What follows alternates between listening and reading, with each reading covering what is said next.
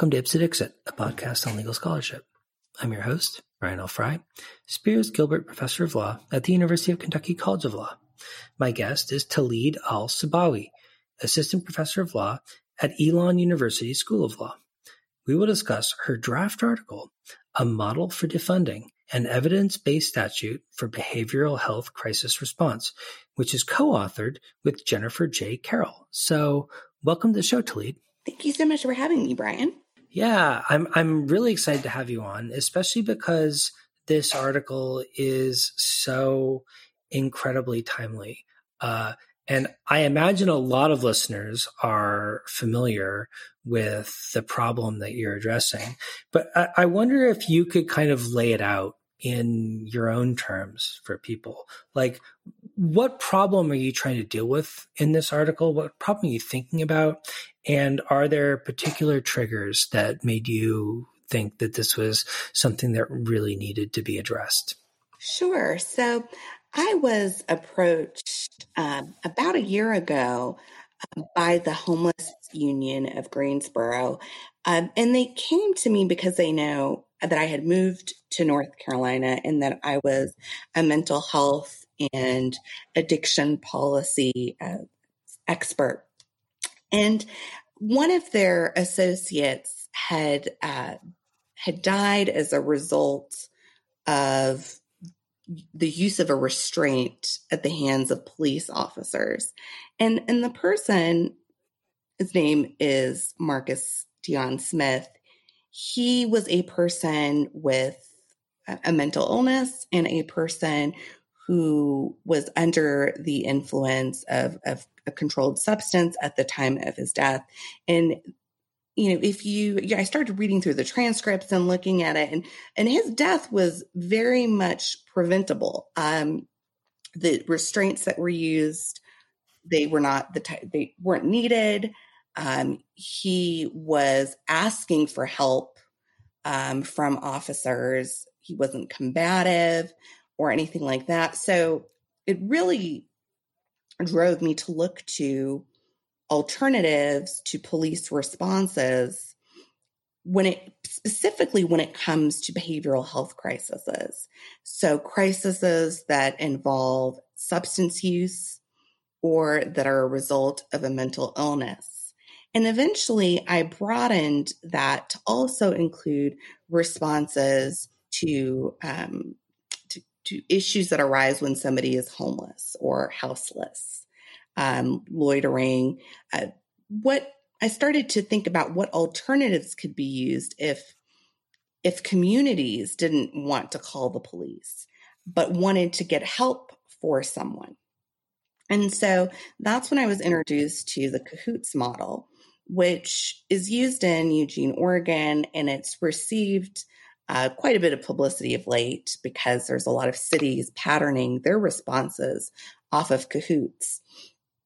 And um, I, so as I've developed this uh, this policy proposal, I interviewed the folks at Cahoots to figure out what they were doing, what they thought they did right, what problems have arisen over the years, and and how they responded to these um, to, to behavioral health crises. And so, just a quick overview: the Cahoots model is that they're dispatched from so the 911 operator um, dispatches cahoots instead of police for certain um, for wellness checks for behavioral health crises for issues of houselessness and cahoots goes out with a emt uh, you know an emergency medical professional um, and a trained mental health crisis counselor that is trained in humane de-escalation methods. And through with so this that's the response team is two people. Um, they go out into the community and they they help the person in need, connect them to services. Uh, they are not um, they they don't focus on involuntarily committing the person. It is a much more um, empowered approach to how persons who have a behavioral health problems are um, are kind of dealt with. And so, so I took this model.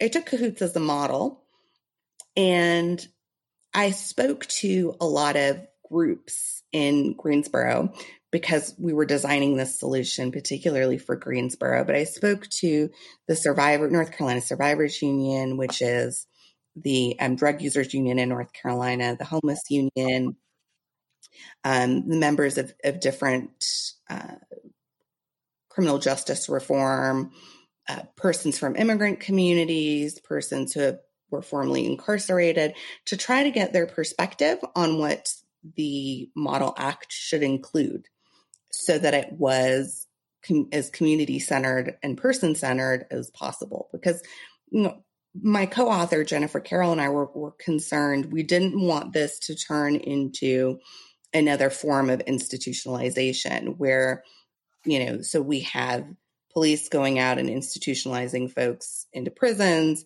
we didn't want this to then become another we're institutionalizing folks into um, the mental health into mental health hospitals or or or whatnot. So so we spoke to all these different groups and you know we came up with we were also faced with different socio-political environment in north carolina than it is in in oregon. Um, we don't have at our disposal a white bird clinic which um, which they had in uh, in eugene oregon white bird clinic is a a federally qualified health center that has been around at least since uh, I think the 80s, if not not earlier than the 80s. Um, and you know, they have a lot of social support that is tied to the White Bird Clinic and in the area in Eugene where they can connect people to social services.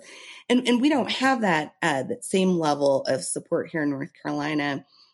And so we added an additional element to the Cahoots model, which is that we wanted to have a person with lived experience who was a non professional with lived experience on the crisis response team. And so our version of the Cahoots model is one where uh, there's this additional actor. The reasons we put that person on there was again because we didn't want any co option that took place where um, provider groups or others may come in and try to use this as a way to coerce people. So it was really important to have that person with lived experience there. And we also tried to build in protections other places. Well, my understanding is in a lot of communities, these problems are addressed or maybe not addressed by the police why do you think using the police to deal with mental health crises is maybe not the best approach? And, you know, couldn't we use additional training for police to help them deal with people in mental crises more effectively? Yeah. So, you know, before we wrote this, the paper that accompanies the the Model Act, um, or the model law, Professor Carroll and I didn't really understand the evidence base uh, in this area. And, and after doing extensive research for this paper, we came to realize that there is no empirical evidence that supports the idea that police officers, even with training, are equipped to handle a behavioral health crisis. Um, and so all of the, we go over a lot of the specifics in the paper, but essentially, it is not good for the officer, nor is it good for the person in crisis. So the officer um, is more likely to experience um, mental health issues themselves from having to deal with crises like that. They report not wanting to deal with the, these behavioral health crises. And even when they're trained to do so, it doesn't improve any of the outcomes that we look at, um, like use of excessive force, um, any um, injuries that are caused or or even um, better outcomes as far as the the person in crisis is concerned. So there's there's no evidence base that even with training officers will uh, will respond to these crises as well, and it's also not good for their health. Now, a lot of the popular solution or the popular um, response has been interdisciplinary partnerships. And that is where they send out a police officer with a uh, person who, uh, you know, a, a, mental health crisis counselor or a psychiatrist or a nurse, or, um, and they they go out together to address the problem, or maybe the officer goes out first, quote unquote, clears the scene, and then the uh, the healthcare professional comes in and this type of model has been likened to more of a outpatient model where we're just bringing the healthcare system to the patient. But it also it that model doesn't address the issues of restraint that result when the officer is the first one who approaches the problem. Also, when the officer is there first, it increases the likelihood that the person with the behavioral health crisis will be injured or even killed. And so, and there is no evidence base to support that these interdisciplinary partnerships actually improve outcomes. Uh, it was a political reason as to why they became the popular response, uh, not a scientific. Um, there's no scientific backing for it. So I wonder if you could talk a little bit about the origin of the cahoots model that you talk about and maybe offer like an anecdote or an example about how it can work more effectively than the alternative police based models that are more common. Sure. So so, like I alluded to a little bit before, Cahoots came about uh, really. So, first we had the Whitebird Clinic in Eugene, Oregon, and they became a very trusted part of the community. Um, they were a place where if people had a bad trip, you know, they could go and wait it out in a safe, non judgmental environment. Um, they also evolved over the years to offer different services. They have been likened by people that I have interviewed that live in the Eugene area as those really nice hippies that will just show up to a rave and put a warm blanket over you if you're having a bad trip, right? So that's what their crisis response team looks like. Um, so Cahoots is a crisis response team program that developed and it is a part of the Whitebird Clinic, but it is located actually under the Eugene Police Department. So it they Cahoots is on contract with the police department, but they assured me when I interviewed them that they their operation they're very much in control of their operations, and so so they have a a very they built a relationship with the community where they are trusted and officers will even call them up to come in and handle um, behavioral health crisis situations or housing uh, crises because the officers they may show up and there is much that they could do and it's not that the officer does not want to help but they're not equipped with the tools in which to help the person so um, so yeah, the best, I guess the best anecdote was the one that I just gave you, which, which was, um, that they're, yeah, they're, they're the ones that put the, the warm blanket over you and give you something to drink when you're having a bad trip. Um, and how that would look different if a police officer responded. Right. And, and if, you know, you could, I was very, I went through with painstaking detail a description of what happened to Marcus Deon Smith in the beginning of the paper to demonstrate what the encounters look like when it's law enforcement as opposed to when it's a mental a trained mental health provider. Well, so I wonder if you could talk about that a little bit because I found that a really powerful part of the paper and a way of sort of making concrete how it would be different if we had people who were trained to deal with people in a crisis as opposed to police officers who are trained to deal with really different kinds of situations.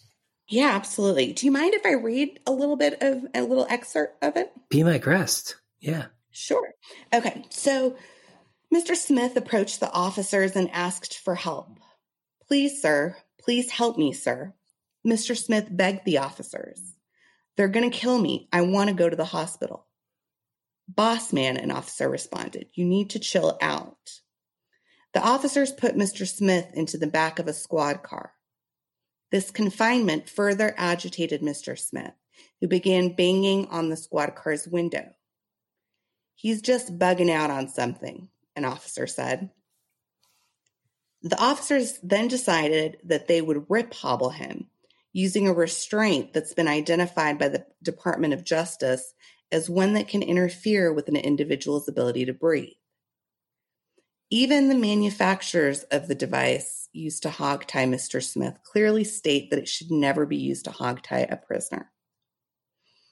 But yet, hog ties are used and are still um, are still being used by the Greensboro Police Department. Anyway, so nevertheless, the police officers pulled Mr. Smith out of the car.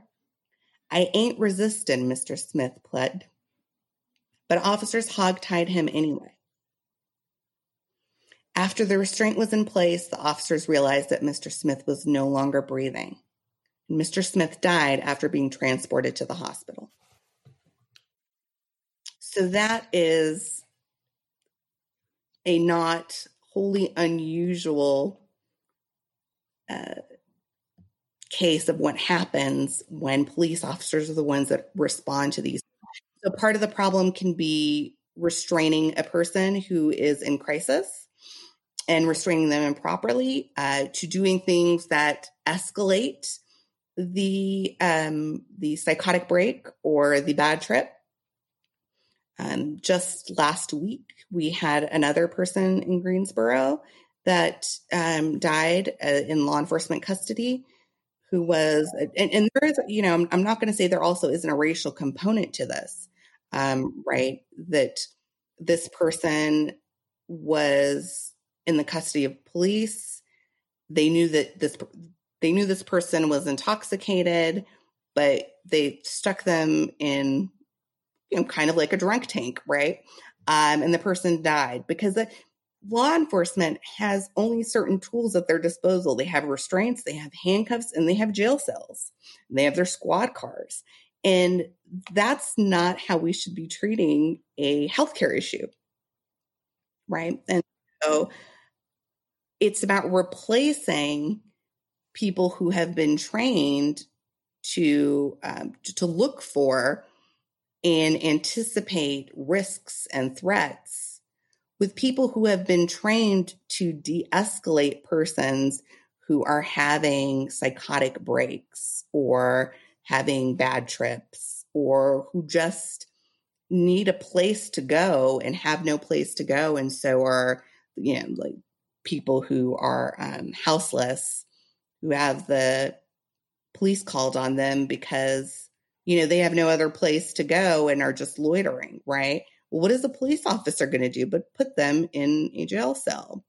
So, uh, what we're arguing is that we need to rethink the responsibilities that we've given law enforcement and stop using law enforcement as a stopgap for our um, our lack of social services. And in in looking at this, an easy an easy responsibility to chunk off is behavioral health care. I mean, behavioral health crises. So, what are the specific skill sets that people with experience in uh, behavioral healthcare could bring to these problems? And how should we know when they should be involved as opposed to the police? Yeah, and that's so that's a great question. And we asked Cahoots those questions when we were um, we were interviewing them. Uh, because you know we said we've been trying to look and, and figure out what a mental health crisis counselor is. There doesn't seem to be any type of accreditation board. What what does that mean? And and they defined it by saying, well, we spend all this time in the field training uh, people on de escalation techniques. And that's how they become a mental health crisis counselor. And our response was like, well, what about if a new city is starting up and they want, you know, they want to know when cahoots should be called out and how do we train people to become mental health crisis counselors? And so Cahoots actually offers, and we recommend this, that uh, they offer consultation services where they will assist new cities uh, or new you know, um, counties in creating a crisis response program and in training their workers and in creating protocols for dispatch and in creating protocols for the folks that are responding.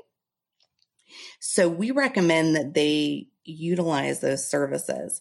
Um, as far as when Cahoots is called out, I think, oh, let me see if I can remember them off the top of my head. I think there are six codes in which they're used.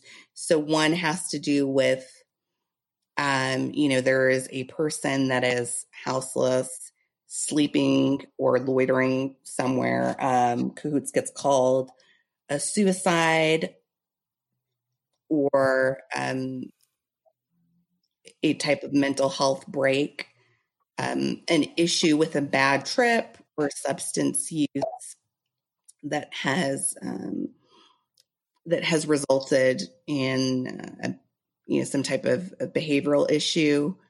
On a separate note, we are actually coding right now um, police calls that we have from 18 different cities and we have all of the way that the 911 operators have coded the calls, and we're categorizing them into ones that a crisis response team could respond to versus the police. And we're going to calculate the cost savings. So we're working with an economist on that.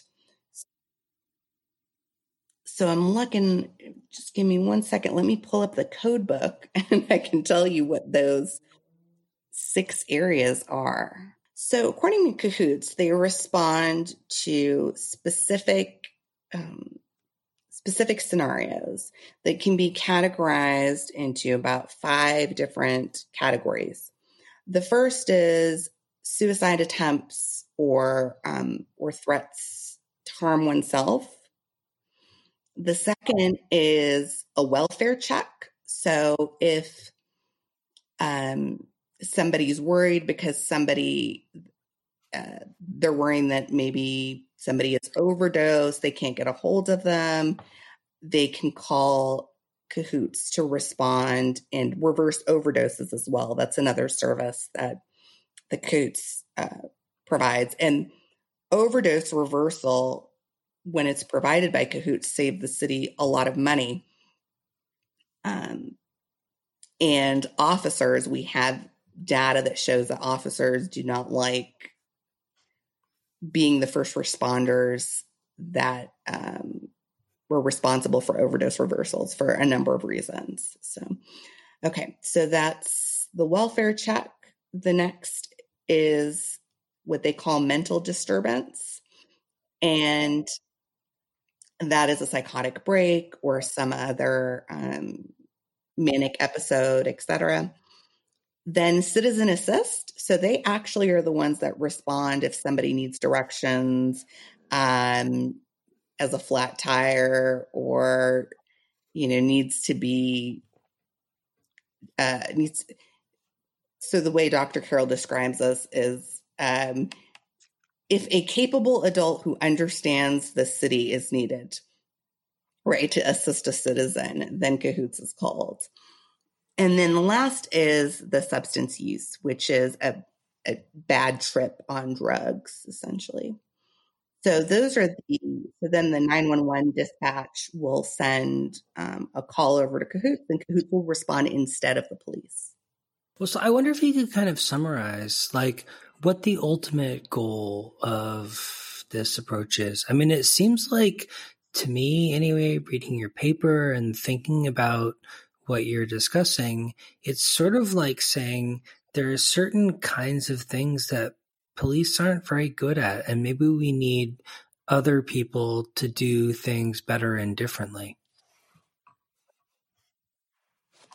Yeah, absolutely. So I think a big, one of the big focuses or one of our big goals is to decrease police interaction with communities, um, particular, particularly vulnerable communities and to decrease police interactions that are, are going to be more likely to result in unnecessary use of force and even deadly use of force.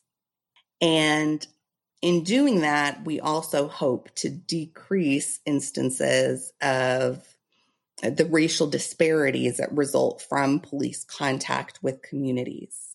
And so by critically analyzing what police actually respond to, we could we can begin to take away the responsibilities that we have given law enforcement simply because there was no one else to uh, there was no other system to respond to it and begin to develop thoughtful systems that are evidence based that will improve outcomes and decrease racial disparities. So, Taleed, I wonder if in closing, you could talk about, based on your research, what you think that jurisdictions should consider when thinking about how to create new agencies or organizations or practices, whatever I guess the format would be, that would accomplish these kinds of goals in a more productive and forward thinking way than we currently do by using kind of police in the penal system. Yeah, absolutely. So, know, this paper started off with this question of if we're going to defund the police, what will we do next? Right. So there's all these calls to dismantle institutions, but it's equally as important to create new institutions to fill in the gaps that the dismantling the police will cause. And so to do that, we have to think about what kind of institution we want to create create. And that institution is going to look different depending on the state the um, the local government structure.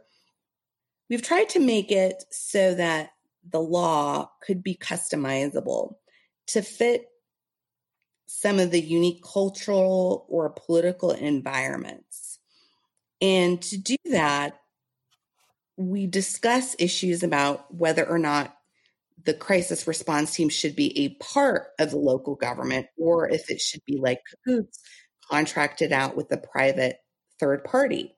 Should the behavioral health crisis response team be under the public safety arm of the local government or should it be under a different department? What will be some threats to the autonomy of a behavioral health crisis team. Right. And we talk about how provider groups actually can pose a threat.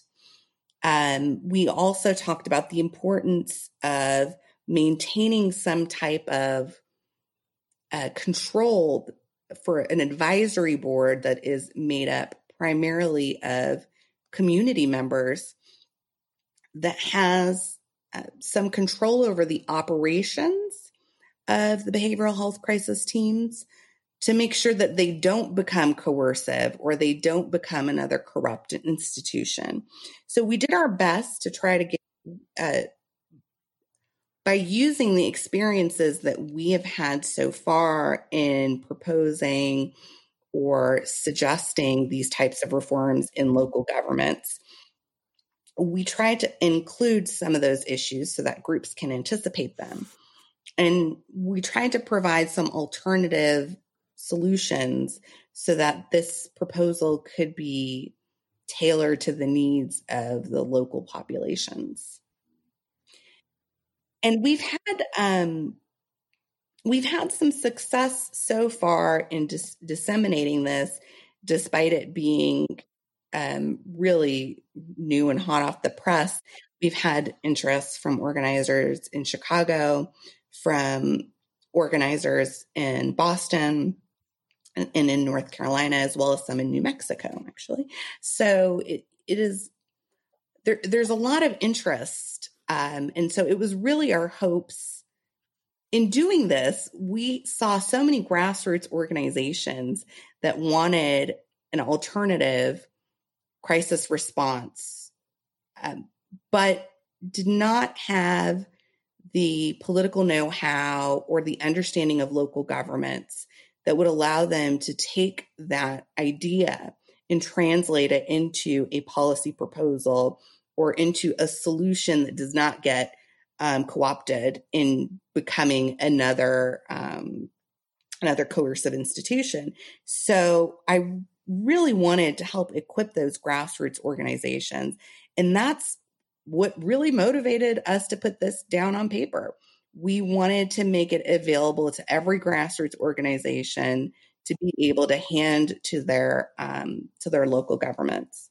Awesome. Well, it sounds great to me, and I hope more cities and counties and and local governments take it up because it really does sound like this could be a much better way to deal with a lot of these problems than what we're currently doing.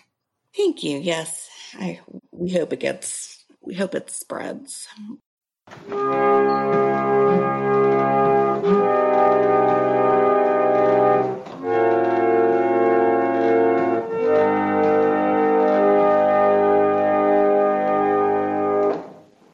Your boy with the bebop glasses and the suede shoes. Come here.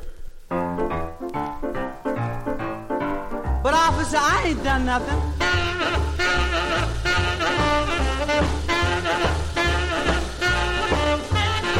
But, officer.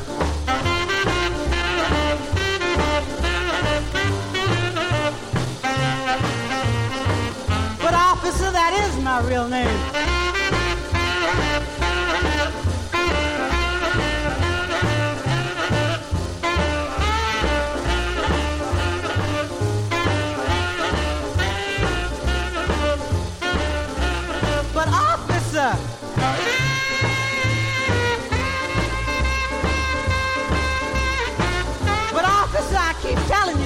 My real name.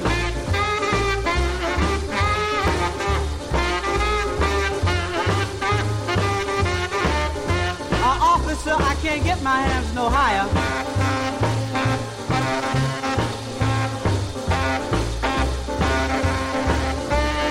Officer, I can walk a straight line.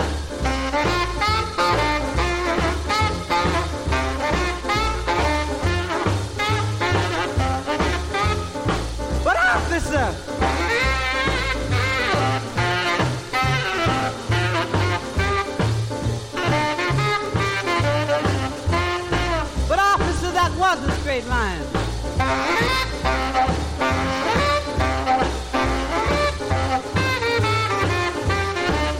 Now look at here, officer, will you let me get one word in?